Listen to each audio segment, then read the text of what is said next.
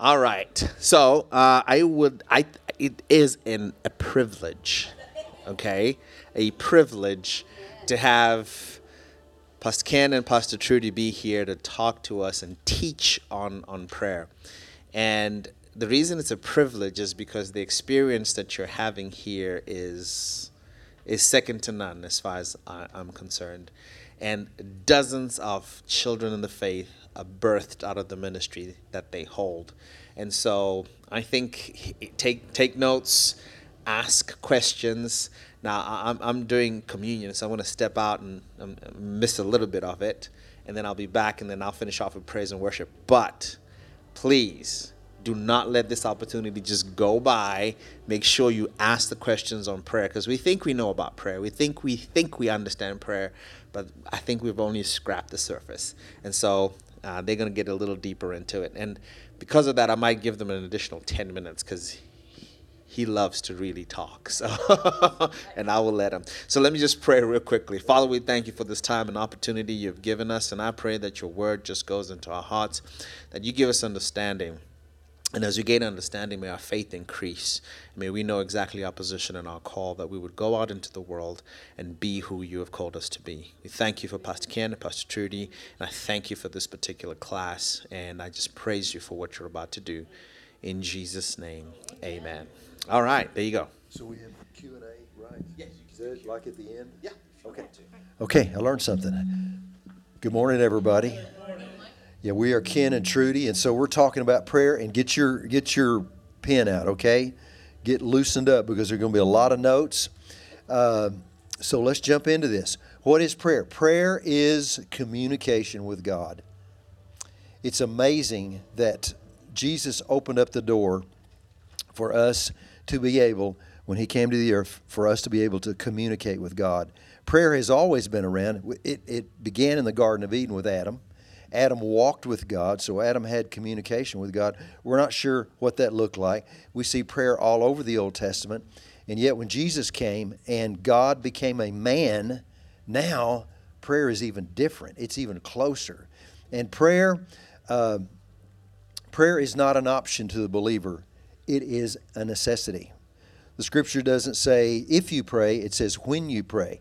And write this down, Mark 11, 24, and then there's other scriptures that say this. But Mark 11, 24, Jesus made that statement that he repeats other times that uh, when you pray. So we should pray. Pray. Prayer is the door that uh, God has, has given us, open up to communicate with Him. I'll say this about prayer as we begin. I would not be sitting here talking to you today if not for prayer. My wife got saved before I did and filled with the Holy Spirit back in 1971 and she began to she tried to talk to me but i didn't have a, ears to listen because i was dumb okay? In 1971 i was very dumb and i was very young and i was in trouble too. And so she figured out pretty quickly that her badgering me trying to talk me into this was not going to work. So she went behind my back right? And she literally did. When i was asleep at night she tells a story that she would lay her hands on my back and pray for me and that unleashed God to begin to mess with my life. And so it's through prayer that I'm here today. Prayer changes things. God has designed prayer to be a great thing to change. Prayer is not a religious activity, prayer is a legal activity. There are legalities of prayer that we need to understand. And so uh, I'm going to I'm going to say a word here, write this down in your notes. To understand how prayer works, you need to know how authority works prayer is based on authority. We have been given authority. Now, here's a question that many people ask. That, oh, let me make a statement about this. People say, well, God is in control. And that is ultimately true. But if God is in control and is just sovereign, that means He's all powerful and He can just do whatever He wants. Why should we pray? Because the will of God will be done anyway, right? Well, Here's the, the, the principle of authority God has limited himself to the boundaries of his word and our involvement. God has limited the, his authority. He has taken that authority and he, then he's handed it off to us, and he is, in that sense, limited in what he can do in our lives, in your life, in my life. according to how we understand authority. Prayer is an earthly license for a heavenly interference. Write that down. Prayer is an earthly license for a heavenly interference. And there's a scripture I'm going to read. Write this down in your notes. I'm going to give you a lot of scripture today. We won't have time to look it all up uh, because we're going to talk about in detail in just a moment about all the different uh, uh, principles of prayer, the different types of prayers, what I want to say. But Isaiah 45, verse 11 says this. This is amazing scripture when you think about it. Thus says the Lord, the Holy One of Israel, and his Maker, Ask me of things to come concerning my sons. That's talking about us people on the earth. And God says, Ask of me, and concerning the work of my hands, you command me. Wow, think about that. God says, You command me. So we have the ability with the authority that we've been given in Jesus Christ to command the Lord. That doesn't mean you go boss God around. That's not the right attitude. But God is challenging us, saying, Hey, take my word, take this, this thing I've given you called prayer with your authority, and, and stand on it strong. God wants you to be bold when you pray. He says, Come boldly through the throne, throne of grace. So prayer is founded in this word authority. In the beginning, God gave Adam authority. God gave humans designated authority to operate like Him. Now, we're not God. But understand this we were created in the image of God, and God put us on the earth to operate like Him. To operate like Him. Genesis 1:26, and when this began, says this. I'm just going to read part of this scripture, Genesis 1:26. Put, put this in your notes. It says, Then God said, Let us make man in our image, according to our likeness, and let them have dominion. So God says, Let us, that's God, God the Father, God the Son, God the Holy Spirit. Let us make man in our image. Does that mean we look like God? I, I don't know, maybe. We read in the Bible about the Lord has the hand of the Lord. We read about the, the arm of the Lord. The eyes of the Lord run to and fro. So maybe physically we do look, look something like God. But more importantly, we were created to operate like God. He said, let us, let them let us let them. So God is letting us in on this dominion so we can have a, a say in our life with Him and the blessing of God on our lives. I want to go back to that phrase in Genesis 1:26. This is so amazing. I hope it sinks in real deep. Then God said, "Let us let them. Let us let them have dominion." Uh, I want to give you a John Wesley quote. Some of you may know who he is, I hope. It says, It seems God is limited by our prayer life, that he can do nothing for humanity unless someone asks him. That's a quote by John Wesley.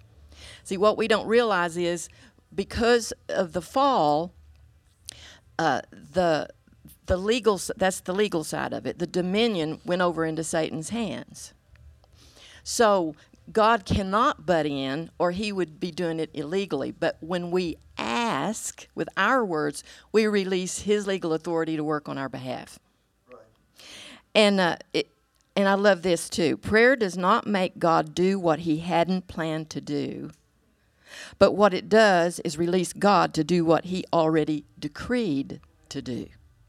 So if you can find it in the word, and you can see that it was a part of what Jesus did on the cross. It belongs to you, and there, you, there's no ifs, ands, or buts about it. What? Prayer does not make God do what he hadn't planned to do, but what it does is release God to do what he already decreed to do in his word. So, uh, God cannot legally and justly move in and take away the dominion from the devil the, de- the devil has dominion. But he has a legal right because he has Adam's lease. That's why Satan operates and why things happen. But God cannot do anything unless somebody down here asks him. And honestly, if you think about it, the way he created the world was with his words. He spoke everything, but once he created man, he said, I'm going to give, he didn't give us ownership, but he gave us rulership. He owns it. But he says, if you'll do it my way, I'll let you be the manager of this earth. And you can ask me, and I'll see to it that these things are done. They're in my covenant for you. So, our entry point as we pray in the new covenant, we're in the new covenant. We're not in the old covenant. There's a big difference.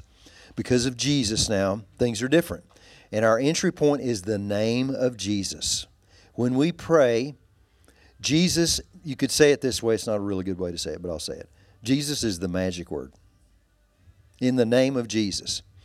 There is a proper way to uh, approach God respectfully. We pray in His name. We don't pray in Christ's name.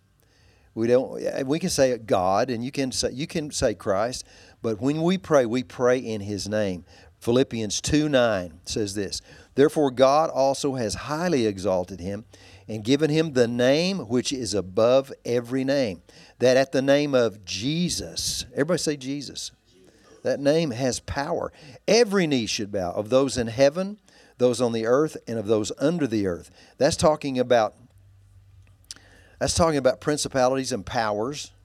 That's talking about invisible uh, influences in this earth that have reign here. They have they have some authority because of Adam. What Trudy talked about. Adam really sold out this lease that God had given him to the devil. So now the devil, because of Adam's sin, has some legal authority to do what he does. But in the name of Jesus, we can stop it, and you can stop those unthing, unseen things. We pray in Jesus' name because the Father always hear, hears Jesus. We pray in Jesus' name, or when we pray in Jesus' name, it is as if Jesus were praying. Think about that. Acts 3:16 says this, "Through faith in the name of Jesus this man was healed, and you know how crippled he was before. Faith in Jesus' name has healed him before your very eyes. Acts 3:16. That was a crippled man at the gate beautiful. So there's power in that name, right? We come in that name, and then there are different kinds of ways to pray. And it's important to understand that prayer is just, you know, we, don't, we just don't take prayer as just a general term and just throw it in a bag and shake it all up and whatever comes out. No, there are different kinds of prayers to pray for different kinds of results. Now think about it this way uh, yesterday, if you're a football fan, you probably watched the OU game. One of the best games I have ever seen in my life. So that game, there are rules to follow for for OU to get to the victory, which they got in the last two seconds. Right? What a game! Uh, but there are rules that you have. That's why we have referees to enforce the rules, right? And let's say that you know we're behind by 21 points in the first quarter, or yeah, 28-7 in the second quarter, right? trying to remember. But you know, we're OU's getting beat. I mean, it's it's it's brutal. There's a lot of consternation going on, a lot of prayers going on at that time. I'm sure through unbelievers. But uh, but okay, so you see, okay, we're getting beat 28-7. So here's what I'm going to do. I think this would be great. I'm going to go out there with a baseball bat and I'm going to start hitting people with it because that'll knock these guys out, and then we can play. No, that, that you can't do that. Why can't you do that? You can't play football with baseball rules, right? So there are rules of prayer that we have to follow. There are different kinds of prayers for different kinds of things. And there's a lot of misuse in prayer because people don't understand the rules of prayer. God has rules. It's not like it, it's not a law, but it's a principle. We'll say it that way, right? So there are principles of prayer. So we're going to list the different kinds of prayer this morning. There are nine we're going to go through. So once again, jump in here, take notes and we're just going to jump right in here. The first prayer that we all pray is, first of all, the prayer of consecration. This is a prayer where, where we turn our life over to God. And this is a prayer where you're going to come up in, in times in your life where you're going to, you're going to say this Lord, if it is your will, you know, open this door for me. If it is your will, you know, for instance, Trudy and I moved from West Texas to Tulsa in 1982. And we were praying that prayer a lot because I was making a big change. I had a business I owned, and I had been invited to work with a guy named Willie George in, in ministry. And you know, in order to do that, I've got two little bitty kids. We're going to move our whole family. We're going to change our residence. We're going to leave our, our immediate family behind. So we're praying at that time, Lord, if it is your will, open this door for us. Uh, but here's what you don't pray for every prayer. And a lot of people do this. They say at the end of every prayer, if it be thy will. You don't have to pray that for everything. This is a prayer of consecration or dedication. A good example of this is in the book of Matthew, chapter 26. And Jesus prayed this prayer when he was about to go to the cross. And it says he went away, verse 42, Matthew 26. He went away again the second time and prayed, saying, Oh, my Father, if this cup may not pass away from me except I drink it, thy will be done. However, you don't see Jesus pray this way every time, right? That's a one time dedication, consecration. And so when people attempt to pray the prayer of faith or the prayer of petition or the prayer to change things, we're going to talk about these, don't say, if it be thy will, because that's a prayer of consecration. Everybody with me? God's word is his will. So if you're standing on God's word, you don't have to pray that that you know that prayer of consecration every time. Number 2 prayer is a prayer of faith. The prayer of faith. This is also called the prayer of petition or the prayer to change things. Some scriptures to back up this prayer is Matthew 21, verse 22. Write that down in your notes. Uh, or Mark 11, 24. And this prayer is based on this scripture, Mark 11, 24. I'm going to read it. Therefore, I say unto you, Jesus talking, what things soever you desire when you pray, believe that you receive them, and you shall have them. So this prayer is always based on God's revealed will in His Word. And this prayer doesn't have to contain an if. You don't say if it be thy will. Uh, for instance, you got sickness in your body. Here's what, here's what you don't have to pray, Lord, if it be thy will, heal me. And if it be not thy will, kill me and take me to heaven. No, you don't pray that way. Because wh- why? Because we know God's will because of what Jesus did and the price he paid and He paid a price for us to be well. I'm not saying sickness won't come, challenges won't come, injuries won't come. Uh, Trudy right now is dealing with a she she turned her foot about a month ago wrong, and she tore a ligament in her knee. Just crazy thing. And so she's dealing with that. But we don't we don't go to the Lord and say, Lord, you know, you're trying you you did this to Trudy because you're trying to teach her something. No, no, no, no, no. That's that that's something that happened in her body sickness comes, COVID tries to come against us, right? We both had to deal with COVID. Things will try to come. But we know that those things don't come from God, and it's not the will of God for us to have disease and sickness and injury. Why?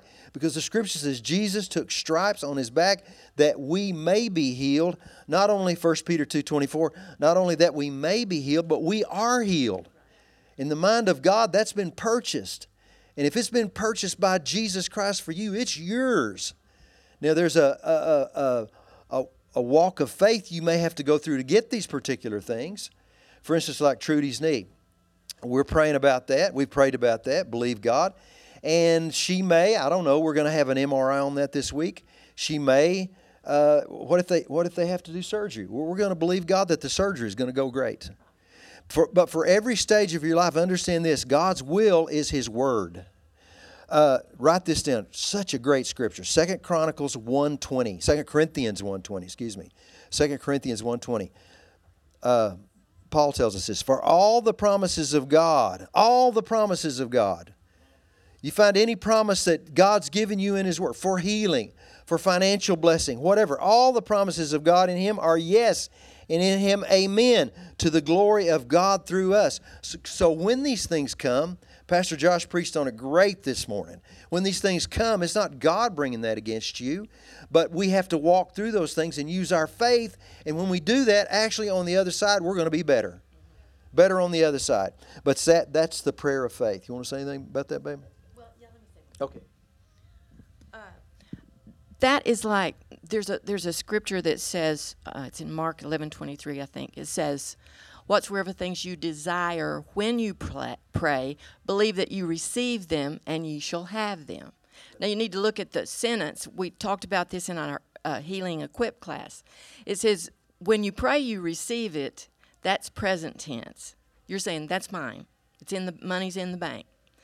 But it says, Then you shall have it. That's future tense. So that means that it may come immediately, it might come later, but it doesn't mean God's not at work in your body. Because I've been healed a, a bunch of different ways. I've had instant miracles. I've had miracles that took five years. I've had miracles that took two weeks.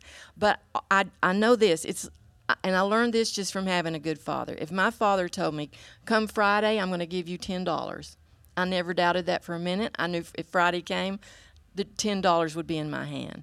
So it's like that. It's just trusting God and knowing that no matter what you're having to be patient with, maybe to get the promise, God's will is that you be healed, that you be financially well, that all the things that Jesus paid for on the cross are yours, and it's never an if, never an if.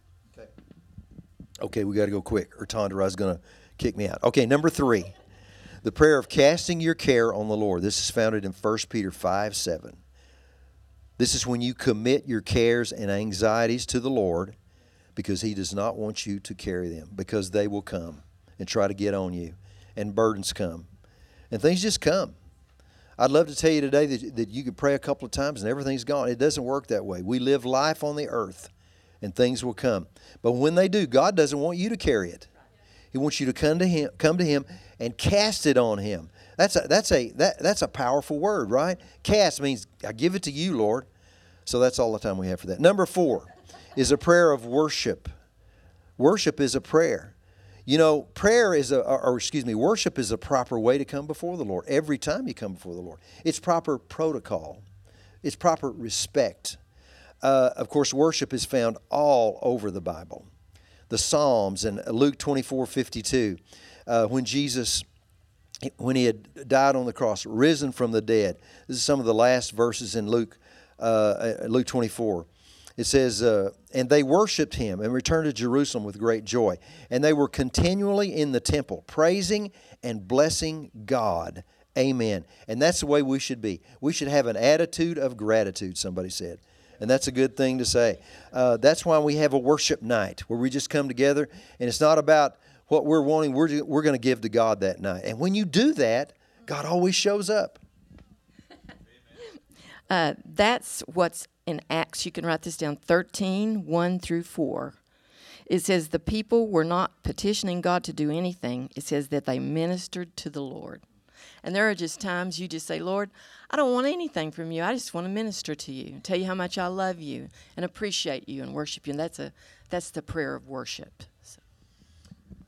Okay, we're at number five, praying in the Spirit. Praying in the Spirit. Some people think praying in the Spirit is just we pray with a lot of uh, vigor and oomph and yeah, I'm praying in the Spirit. No, praying in the Spirit means you're praying in an unknown language. You're praying in a language that you don't understand. 1 Corinthians chapter 14, we don't have time to teach on this, but Paul said this, verse 14. 1 Corinthians 14, 14. For if I pray in tongues, my spirit is praying, but I don't understand what I am saying. Verse 15, well then, what shall I do? I will pray in the Spirit, and I will also pray in words I understand. I will sing in the Spirit, and I will also sing in words I understand. So, praying in the Spirit is you communicating with God. You don't know the language, but God does. It's, it's a gift God gives you when you are filled with the Holy Spirit. It's a beautiful thing. In fact, the best thing you can do if you're in a situation and you don't quite know how to pray because you hit that from time to time Lord, I know I need to pray, but I don't know what to say. God has given us this wonderful thing in our spirit called praying in the t- praying in other tongues, praying in the spirit that is a direct line to God. You're talking to him.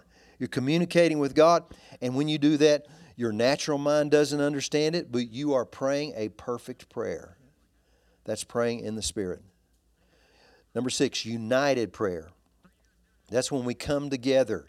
When we unite in prayer, more power is available because the scripture says i don't have this in my ref, in my notes but it just came to me that one will put a thousand to flight but two in agreement will put 2000 to flight no it doesn't say that two will put 10000 to flight so your power grows up goes up when you are in real agreement uh, there's an account in acts 4 23 through 31 about peter and john being released from prison and uh, they joined, a united prayer was made. All the believers lifted their voices to pray together after they had gotten released, and the place was supernaturally shaken because everybody was in unity.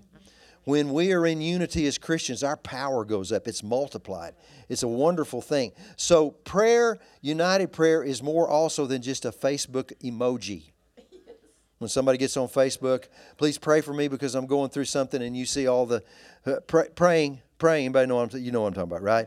And and I'm always thinking, are they really praying? Are they just saying praying? I mean, if you really pray, you pray. Pray for that person. Don't just say you pray, pray, right? Doesn't have to be long, but pray for them. If they, you know, somebody asks me to pray, normally I will stop right there and say, okay, what are we praying for? And uh, then pray if you have, if if it's, you know, a good time. Number seven, the prayer of supplication.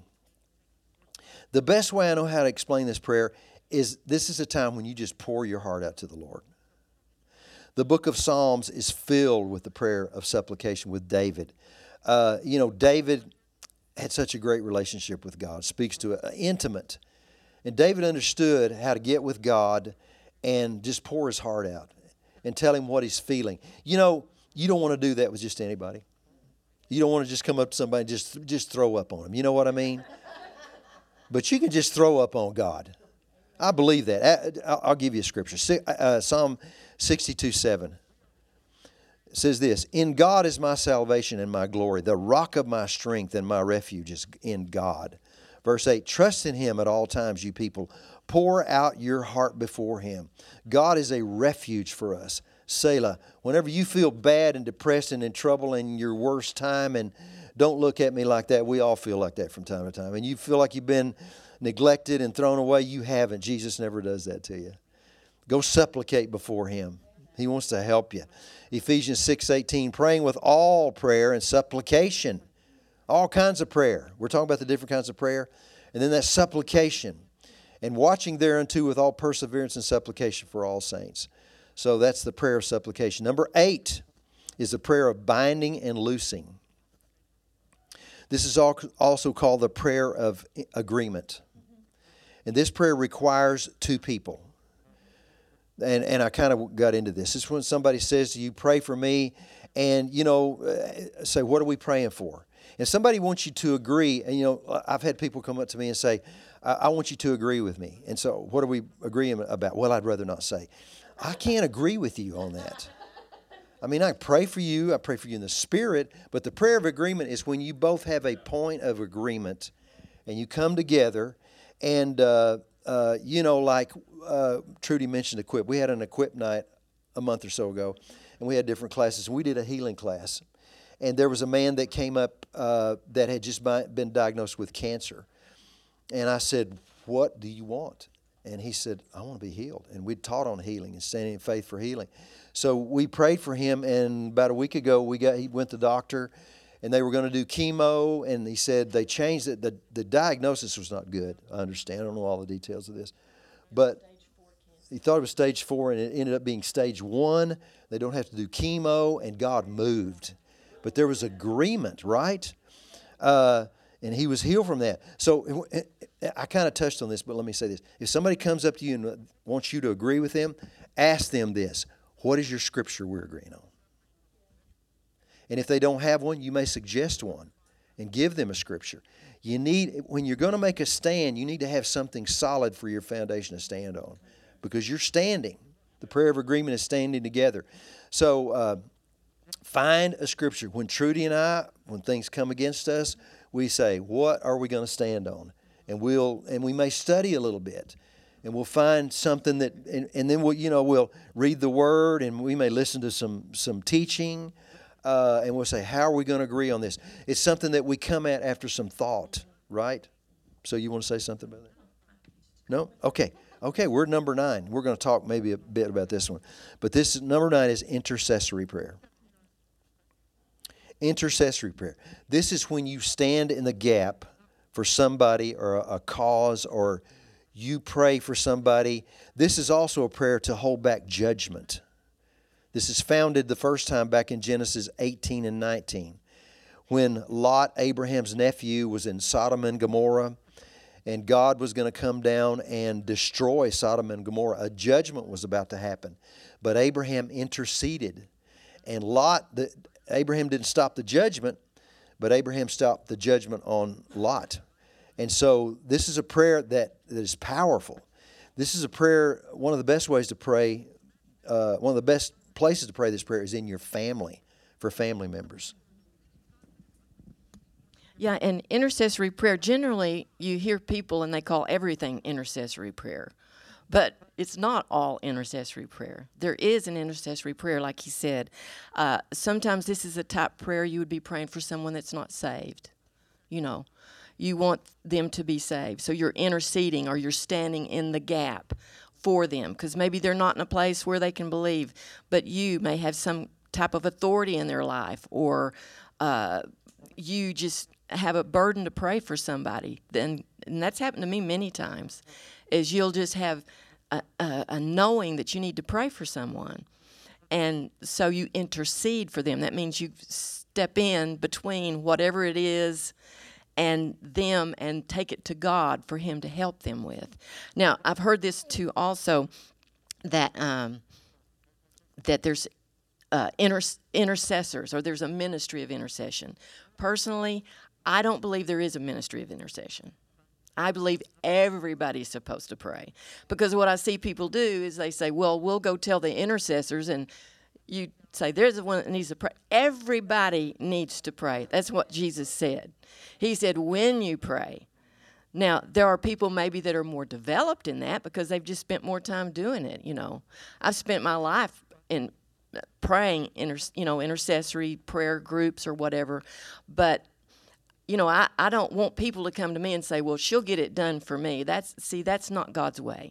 Everybody's a child of God. He wants everyone to pray.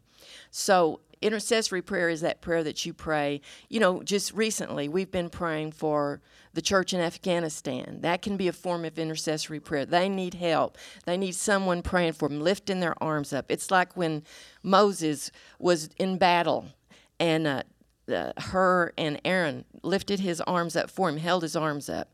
It's a time of strengthening people too. So uh, those are the the nine. And uh, you got anything else to say on that? Let me let me give you a personal example of this. When when uh, Trudy and I got saved in 1971, we were serving God, and and my dad was not a Christian. My mom was, but I it was so we had such a radical conversion and Trudy had crossed eyes, and in a prayer meeting one night, had, grew up with this, and her eye, Jesus came in, and in an hour they prayed for her. Her eyes went straight, and her vision went 2020, and this is one of the things that brought me to the Lord. Uh, but uh, you know, I wanted to tell my dad about this, and I wasn't real close to my dad, but I loved him, and he's my dad, and and that's what you think. I think whenever you really meet God, you want your you want this in your family, right? So I go to my dad and I, and I try to tell him, I don't know a lot how to tell him. And he looks at me and says, I forbid you to come to my house and talk about this again. And it broke my heart. But what are you going to do? You can't, you cannot, I cannot go in there when he said that and keep on preaching. Uh, he, you know, this is his, that's his authority. But I can be sneaky. I can pray for him. And I found this scripture, Acts 16 31 that says, if you'll believe in the Lord Jesus Christ, you will be saved. Isn't that great? Just believing in Him. You'll be saved. But then it goes on. I love this. And your house. The word house there means your family. So you can pray this for your family. So my dad, he weren't listening to me. But I began to pray for him. And I prayed for him every day. And it wasn't a long prayer. I just pray and I'd say, and Father, I thank you that that that my dad is going to come to Jesus. And I prayed that for a couple of years. One day I was mopping the floor uh, in this restaurant, this little restaurant we ran, little greasy spoon. And I'm mopping the floor, and the Holy Spirit came on me and spoke to me and says, Your dad will be saved. And I knew it, that I knew it. You know, you can have a knowing in your heart. And I knew it. But I kept on praying. And it's like eight, nine years later, but I get a phone call, and my mom and dad are on this trip to Virginia and uh, back in the 70s, and a bunch of farmers are going to Virginia, kind of protesting some, some of the things that were going on politically. But during that time, there was a guy that would get out to all these farmers. They did a tractorcade. They were driving tractors out there, and they would. Uh, and there was a guy, the preacher from Arkansas, would get up and preach, to, and they'd have church on Sunday when they're, you know, when they've stopped. And so my dad listens to this guy, and my mom and my dad listen to this guy, and they go back to their hotel room. My mom tells a story, and uh, my mom knew something was going on my dad's heart, and so she said, she asked my dad, she said, if that guy would have led you in a prayer to receive Jesus, would you have done it today? And my dad said, yeah. He's in his 50s. She said, Can I pray with you? And in the hotel room that day, my dad got saved. And he's in heaven today. Your prayers are powerful. Intercessory prayer can change things. We got to see this is a powerful thing, and God wants to use these things to uh, for us to spiritually communicate with Him and change your world. Does that help anybody? Questions? How much time we got? Five minutes. Five minutes for questions. Um, got it? Is that it? Okay. We were preaching so good, James. You. Yeah. Okay. Number f- number four is a prayer of worship. Prayer of worship, and number five is praying in the spirit, praying in unknown language. Any other questions? Um, one thing I just to help me clarify on me Okay. on the last one, hold back judgment more than just can you clarify that because it'd be easy for me to think that God's still judging me for something other than just my salvation and believing in Jesus. Um, to intercessory prayer to hold back judgment. Can you just expound on that a little bit? Yeah, I think I think what we mean by that is, uh, for for instance, I held back judgment on my dad because he was going to hell. All right, so yeah, you can enter. You know, and and here's the thing: God didn't make him get saved, but He gave him a lot of opportunity. Uh, Trudy prayed for me, and man, it was effective. And I didn't even tell her. But there were two particular times when she's praying for me and I'm running from God, and it doesn't look like anything's working. That's what. That's why it's a prayer of intercession. You got to stay with it. Uh, and there were two particular times God showed up in my life. One day I'm trimming lettuce at a grocery store I'm working in, and the presence of God came in the back room, and I started weeping, and I knew I knew God was there, and I was messed up. I was embarrassed. A guy working with me comes back and looks at me and goes, "Oh man," just leaves, thinking he's having a moment, and I thought, "What's wrong with me?" And and then I'm driving to a liquor store one day, and God came in my car because of her prayer. See, God, we don't, God won't make anybody do anything, but our prayers open the door for God to come and and do what he, only He can do. Because the Lord told me, He told me three things that day that marked my life forever. It, and it's really the big three questions of life or statements. He said, I love you. He said, I want to help you, number two. And then he said, Why don't you ask me to help you? That's God. He loves everybody. He wants to help everybody. He loves the world, John 3.16. But unless we ask, he will not butt into anybody's life. But if we'll ask, oh my Lord. I mean, it's amazing. I still am. I, I'm still amazed. This church exists. We're not taking any credit, but it exists. We're sitting here today because of what happened in, in our house in 1971, in our little apartment. And the world is getting rocked. It's getting rocked right now. So. And that's not because of us. Don't- No, no. Uh, do I have time to tell one little story? Uh, he was talking about how we had a radical uh, move move of God in our family, and uh, that's really where this started in in the seventies. Uh, there was a little woman that lived across the street from our house in Kress, Texas, a little bitty rural community, and uh, she she was a little Pentecostal woman. They That's what they call her. Said everybody thought she was strange because she was Pentecostal. But anyway, she lived across the railroad tracks from our home, and she stepped outside one day, and the Lord told her, said, "Pray for the people in the big white house over there." And that little lady began to pray every day. She'd step outside and pray for our family. And she said one day, as she's praying, she saw angels going up and coming down over our home. And uh, so she just continued to pray. Well, uh, a revival hit my family. Uh, in three months' time, we, we came from a denominational church that did not believe in healing. It didn't believe in the Holy Spirit. It didn't really believe in much of anything except you better do it right or you're, you're not going. You know, that's kind of very legalistic. But uh, she kept praying for us. And so uh, this move of the Spirit hit our family. And in three months' time, there were 35 members of my immediate family that were saved and filled with the Holy Spirit. And and it, it was just a miracle. And we're thinking, and nobody else in town it happened to, this little town, not any other family. And so we don't know why it happened, but uh, one day that little lady came across to my mom and dad's house and she said, I, I heard the Holy Spirit visited your home. And my dad said, Yes, he has. And she said, Can I tell you something? She said, The Lord told me to pray for your home.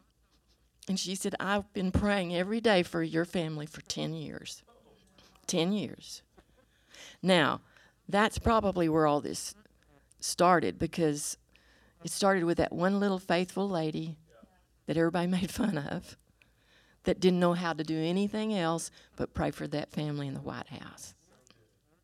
And yet it released God to work in my family, and it's gone on for generation and generation and generation. There's nothing like the power of prayer. Nothing. So, two books we recommend on prayer.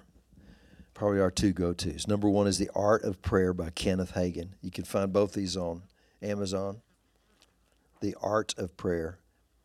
And then number two, Understanding the Power and Purpose of Prayer by Myles Munroe. Both these guys are in heaven now. But these books are awesome. So you got that? We're done, Tony,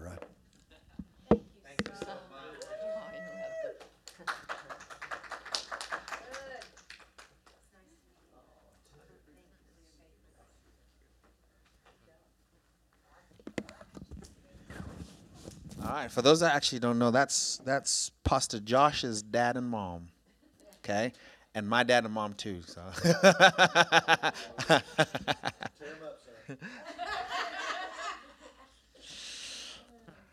okay, so all right, so we're gonna move on to praise and worship. And do you mind erasing that if you can do that? Okay.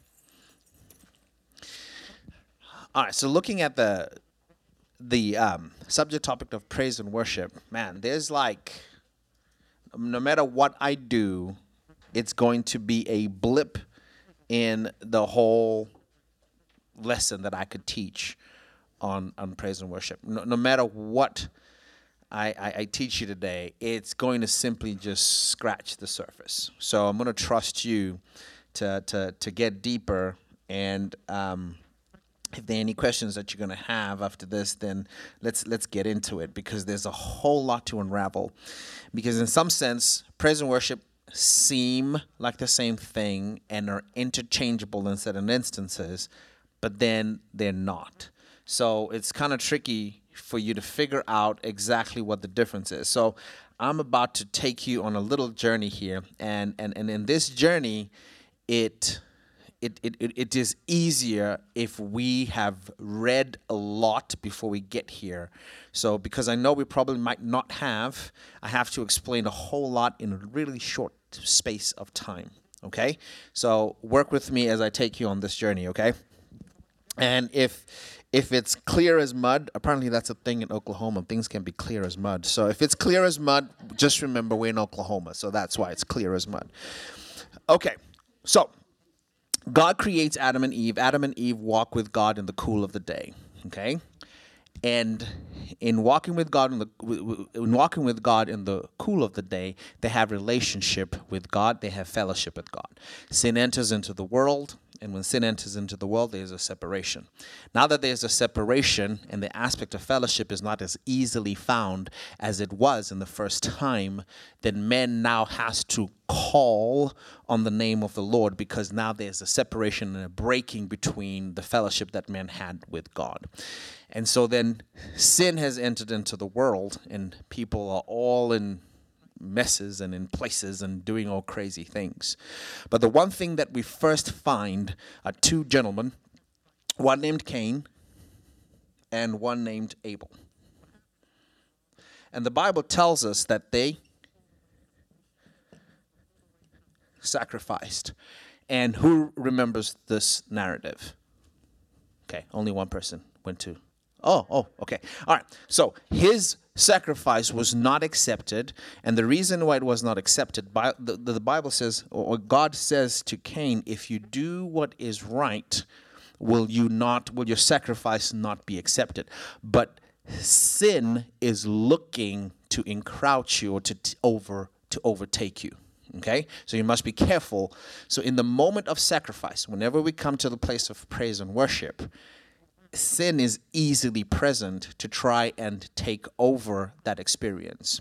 Because again, what praise does, praise unlocks the moment for you to get to the place of worship.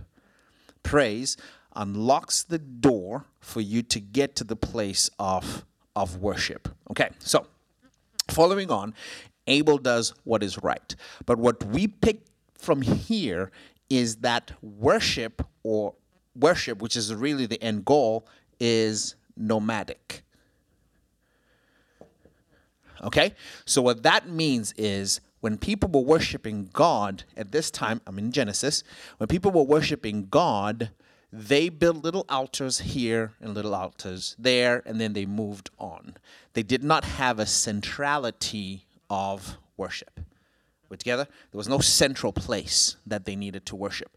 So, which means every experience that somebody has on, on, on worship was a self experience that was not taught, that was not a place where you say, this is how it's done.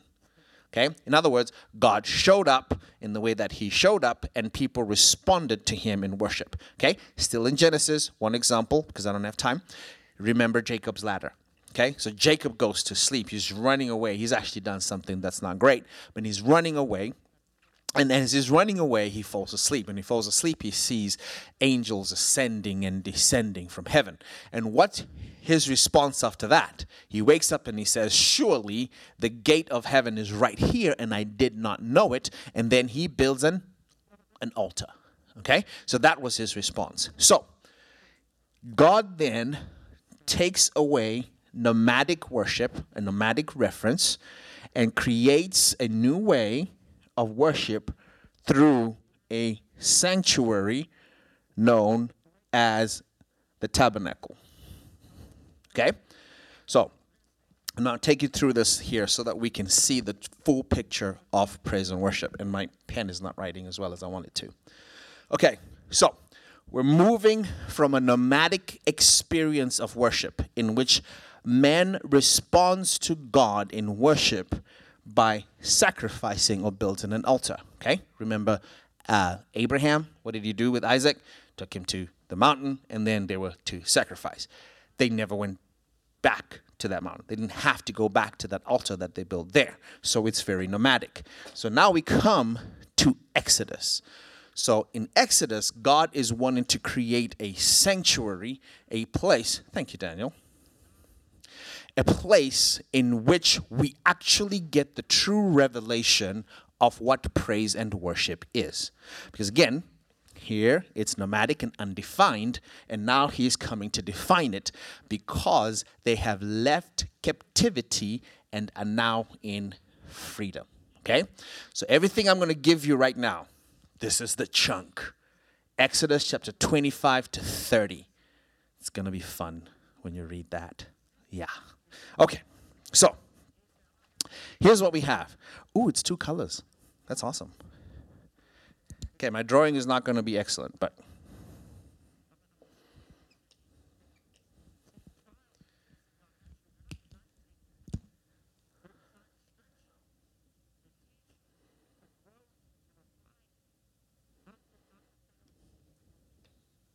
Okay, so this is my version of the tabernacle. I'm not an excellent drawer person, okay, so bear with me.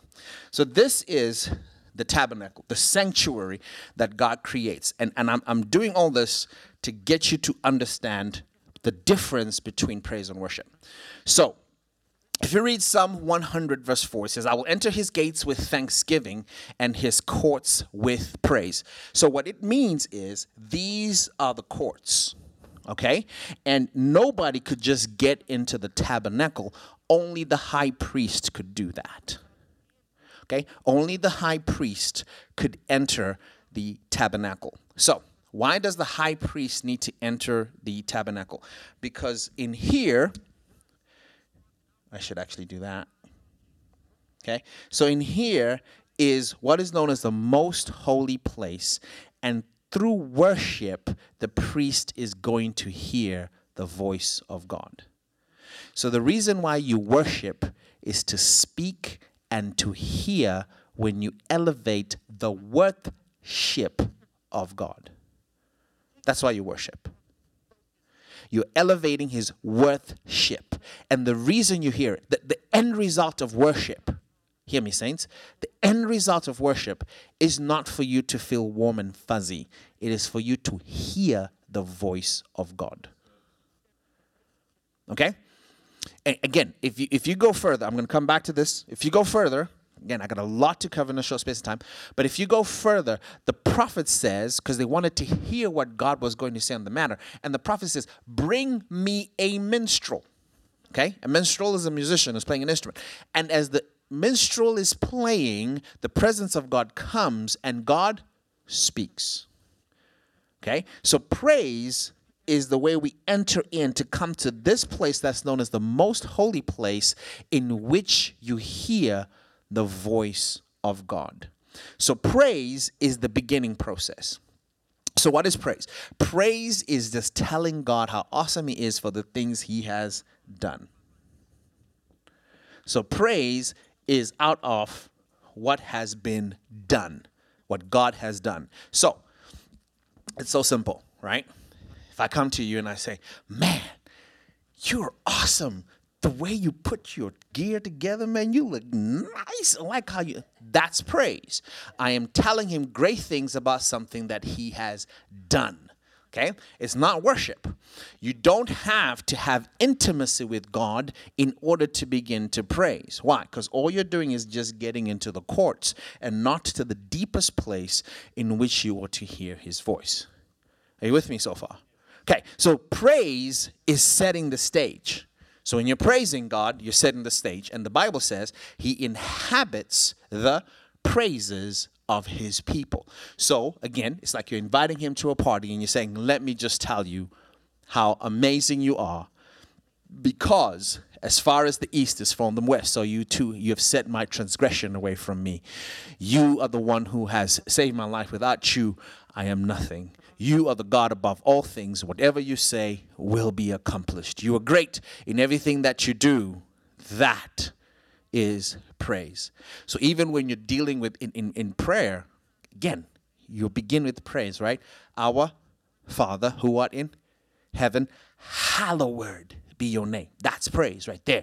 Hallowed be your, your name is great, is what you are saying, because you are praising him. So praise is giving him uh, uh, what what's due to him because of what he has done, telling him who he is, what he has done, and so that gets you into the courtyard of the tabernacle of the sanctuary. Okay, so this is the centrality. The moment you're in the tabernacle, the first thing you're going to see is the altar of sacrifice. So, this is where they would take the animals and they would sacrifice the animal, and blood had to be spilt. Because again, they understood that the life of the animal is in the blood, and for you, in order to get to the place that is holy, there has to be a sacrifice of blood because sin was present. Okay? Because sin is present, Blood has to be spilled for the remission of sin because the wages of sin is Okay, so there has to be death for the sin to be canceled out. So they would bring all the animals, and this is where it would be sacrificed. Okay, once they sacrifice the animal, so they've entered in in praise, they've gotten they sacrifice the animal. The next thing that they would see here is the how do you say it? L A V A. Is it lava, lava? How do you pronounce that? There you go, laver. So then they'll see the laver.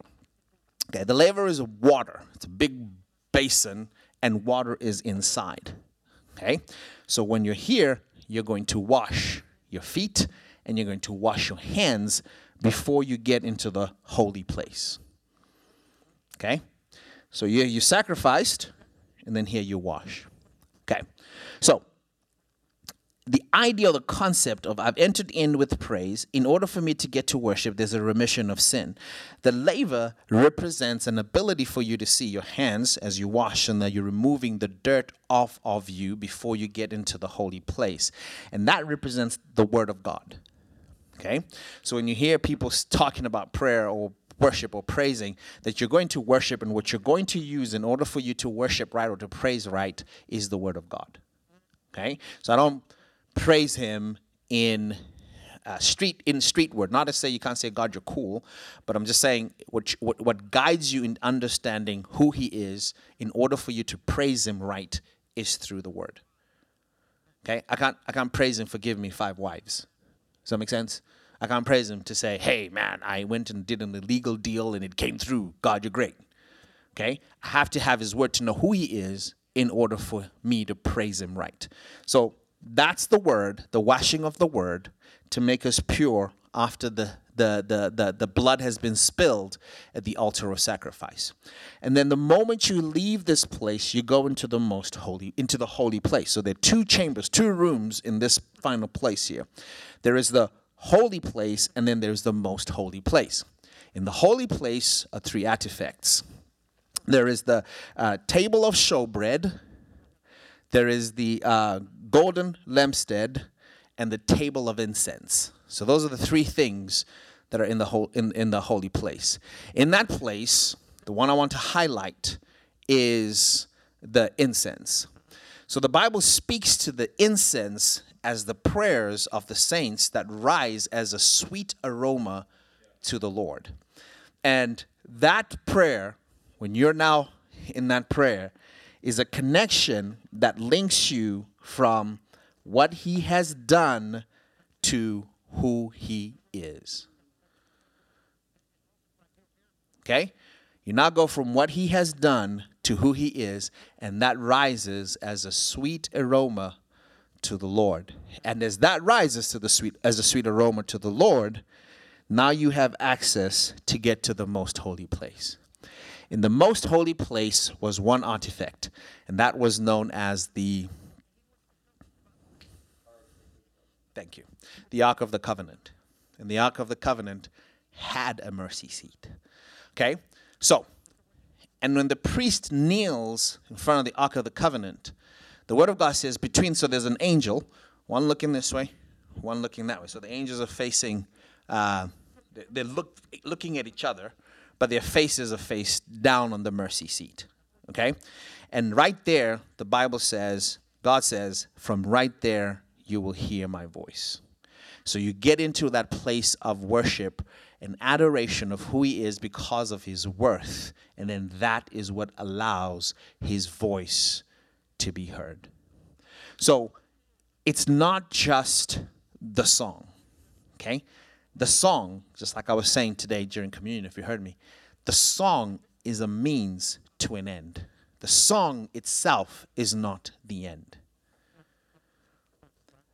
The words that you speak are a means to an end. The words themselves are not the end. And we treat praise and worship like that sometimes, where we come in, and, and, and it's not always just that. It, it doesn't always have to be in the church setting, but we come in and we sing the songs, sing the tune. Sometimes you don't know what the words are saying because it's a new song, I'm not so sure. Then after that, we sit down with this much expectation that I'm going to hear God's voice. So, praise and worship really is the key to unlocking your ability to hear God at an intimate level. Okay? So, this then talked about nomadic, right? Nomadic without structure, without teaching. And men men were building altar in response to what God was was doing or or what God had done. And then we come here to where there is the, the tabernacle, to where now he kind of gives us a vision of the expectation that he has. And then this moves and becomes a temple. Okay? In the temple, a bunch of other courts are, a- are added, and then there still has you still have this kind of structure here, except you don't have the Ark of the Covenant anymore, but you have these big curtains that are covering the most holy place. And again, not anybody can enter into that place. Okay, you're tracking with me. So now this is a big temple. It's not just a tent, it's now a big temple. It's moved from a tent to a big temple. And then you've got those curtains. And so if you read Hebrews, somebody Google this for me and tell me exactly where it is so I can give somebody the actual um, um, uh, verse, chapter and verse. In Hebrews, it says, In times past, God has spoken us through his prophets. At various times, he has spoken us through his prophets, but now he speaks to us through his son. Okay, can somebody find that for me so I can give a reference to that? Okay, so again, that scripture in Hebrews is showing us that who has the ability to hear the voice of God in true worship is the priest who actually goes through all this process to get into that most holy place. And then the priest is the one that then can share or can speak what the, the Lord is saying. So, too, the prophets are the ones that are designated or given this significant opportunity to hear the voice of God and then share it with the people. But when Jesus died on the cross, who remembers what happened to these curtains? Right. They tore. And the reason they tore is because now that you have understanding of the principle of what this is, the tabernacle moves to the temple, now moves back into the heart of men. Okay?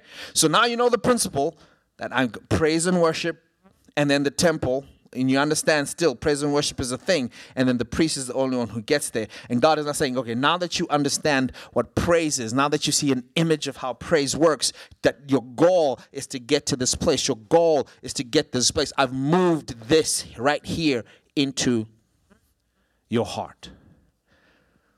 That's why you guard your heart. From out of it flows the issues of life so when you're in a dry place, when this feels like it is hard to get a hold of, you can break it down by praise and worship. So when you feel like the ceiling, right? You feel like you're praying and it's hitting the ceiling. It doesn't seem like it's going anywhere. You're going to break it down by praise and worship. And then here's the scripture. Did anyone find that Hebrews one? Hebrews? There you go. Hebrews 1, verse 1. Okay? It's at the very beginning of Hebrews. Okay, so to understand how this happens now, because again, only the priest, remember, is allowed to get into this place. So then Second Peter, I believe it is, or it is First Peter chapter 2, verse 9, says, We have become a holy nation, a royal priesthood to declare the praise. In other versions, say the essence of who He is, because now it is localized in my heart. So I carry worship with me wherever I go. Does that make sense? Okay, so that's the depth of praise and worship. That's the worship of God that we're talking about. That again, it's not a time in church like you know when we start our service we have praise and worship and our minds can be locked in to just thinking that right our minds can be locked in the song is not the worship neither is the praise those are tools that are being used to help in praise and worship. Does that make sense? So, which means I actually don't need a song in order to worship. The thing that I actually need in order to have true worship is understanding. And then I declare that from my mouth, and then that opens up the key to listen. So here's, here's, here's my question for us as we go deeper into this word, as we go deeper into studying the word, because that's, that's the design of these classes, are you expecting to hear God?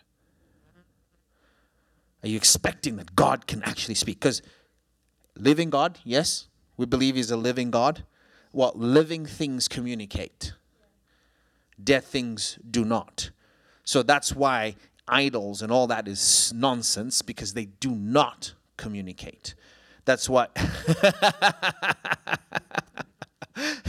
That's why when you look at these other religions and you look at, at, at, Buddhism or you look at even even Islam, we're talking about people that are dead. When you talk about Muhammad, people that are dead that do not communicate. The Bible says the dead have nothing to do with the living. Right? And so that's that's what you want as you go through life. That's why this is the last part of this whole thing. That's why praise and worship is what we're ending with. As you go through life, what do you want? What's the purpose of your existence? What are you wanting to do? You can only, even if you have all the money in the world, you won't find your true self with that money. So it's not needing more money. Uh, how many cars can you drive at a time? You can have 10, 15, 20. So it's not about getting more cars. Neither is it about getting more money. Or neither is it about power and having status and position What's the goal?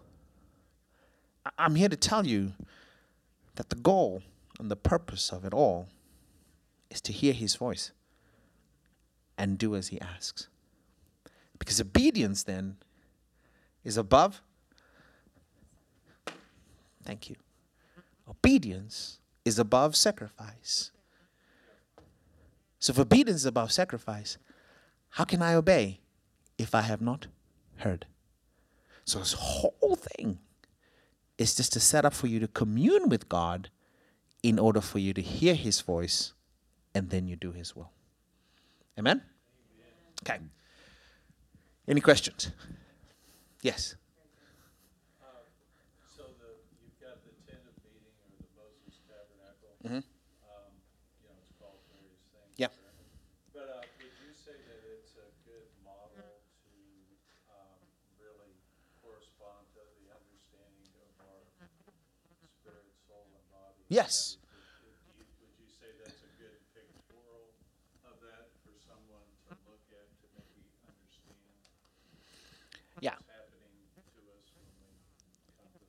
Yes. Yes. Yes. Again, yeah. Well, thanks, James. I'm not teaching on the tabernacle, but yes. right. Right. So what he's talking about in the tabernacle, there are three separate distinctions in terms of the room. So you've got the outer court, that's one. Then you've got the inner court, then you've got the most holy place. So he's talking about this being the spirit of man, this being the soul, and this being the body of man. So again, that is if we're going to teach on the tabernacle, then we can get much deeper into how that is a picture of Christ that is to come. I mean, there's so much uh, right there on it. And I, I wrestled to figure out how do we get to understand praise and worship because Pastor Sarah right recently preached on on worship anyway, and I was trying to get to not re- replicate that, but give you more of a scholastic understanding of how praise and worship kind of functions. Okay. Thank you, James. any any other questions, thoughts, comments on the whole class? We, you don't have to be just on praise and worship. Oh, thanks, Bobby. Appreciate it. She gave me a sitting ovation. no. thanks, Bobby. Okay. Any other questions before I close it? Okay, so that email discipleship at newsongpeople.com is managed by my good friend Daniel Wheeler there because I am busy doing 50 million things. So he kind of helps and communicates with me and tells me what's going on. And so far, only one person did their homework and two people last week. And so he told me, he said, be nice about it, but I really want to read more. So please send him your homework so that he doesn't say, hey, I want to read people's homework and they're not sending it to me. So send him his homework. But the other thing that you can do is when you think of questions, when you think of thoughts, when you're studying these things and something pops into your head, just email Daniel and he will communicate with me. Most cases, you know, he's a guru. He'll answer it for you and say, yeah, just go to this scripture, read this concordance and go to the, he'll tell you what to do. But again, he'll coordinate with me. So yeah. So either way, you we will respond. So please do so. In any thoughts on on any subject concerning uh, concerning the Bible. All right. I'm to pray us out. Thank you so much. This is our last day of class. Oh man, I think we should. I think we should have a graduation thing next time or something like that. That would be cool. You know, get somebody with a certificate or something and say. Uh, I to say this. I want to say thank you for taking time out and doing that. And it, New Song Church is blessed to have so many people with the knowledge of God's Word that is willing to stand up and teach people the true nature of God. Yeah. thank you guys for all doing that. Oh, thank you. Thank you. Appreciate hearing that too. All right, let me pray. Father, we thank you for this time, and I thank you for the seed that has been planted in our hearts and in our minds. May we go from here with our curiosity raised up to the roof, that it'll cause us to go and pick up the Bible, pick up the Word, and say, Man, I want to get to know that more. I want to understand that a little deeper. I want to get to know you, and I want to hear your voice, and I need to know how to get there. I pray that there's a hunger that is stirred up in us. God, we, we listen to so much information, be it in the TV shows we watch, the movies we see, the politics we listen to, each other on Facebook, that sometimes we don't just spend time just to hear you. And I pray that we would look and seek for your voice in all things and all matters. And only your voice do we speak and share uh, boldly with other people as opposed to just our opinions. I thank you and honor you, and may everybody who's been in this class and who's listening online, may they be blessed immensely. And I even speak a blessing on the families that are represented. God, just touch everybody, that they would know that you are there, and they would know your presence, and they would know your goodness and your holiness. We thank you and honor you, and it's in Jesus' name we pray. Amen.